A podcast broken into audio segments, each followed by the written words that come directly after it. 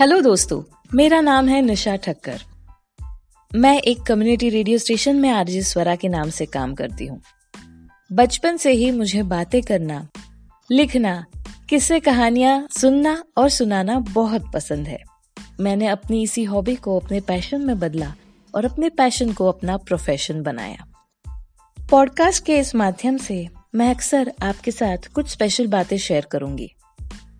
हकीकत में घुली कुछ अनछुई कल्पनाएँ।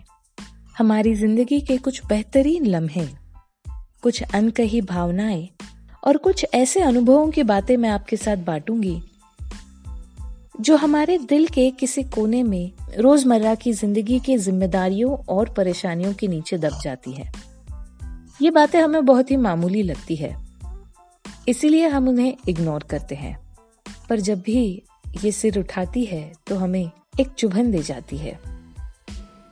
जल्द ही मैं आपको मिलूँगी पहले सेगमेंट में, जिसका नाम है किस्से कहानियाँ, जिसमें मैं आपको सुनाऊँगी अपनी लिखी कुछ ऐसी कहानियाँ जो आपके दिल को छू जाए, जिसे सुनकर आपको लगे कि यार, ये तो मेरी कहानी है। मेरी लाइफ में भी तो ऐसा होता है। सो स्टे ट्यून्ड फॉर किस्से कहानियाँ, हमारे दिल को छू के निकलने वाली कहानियाँ।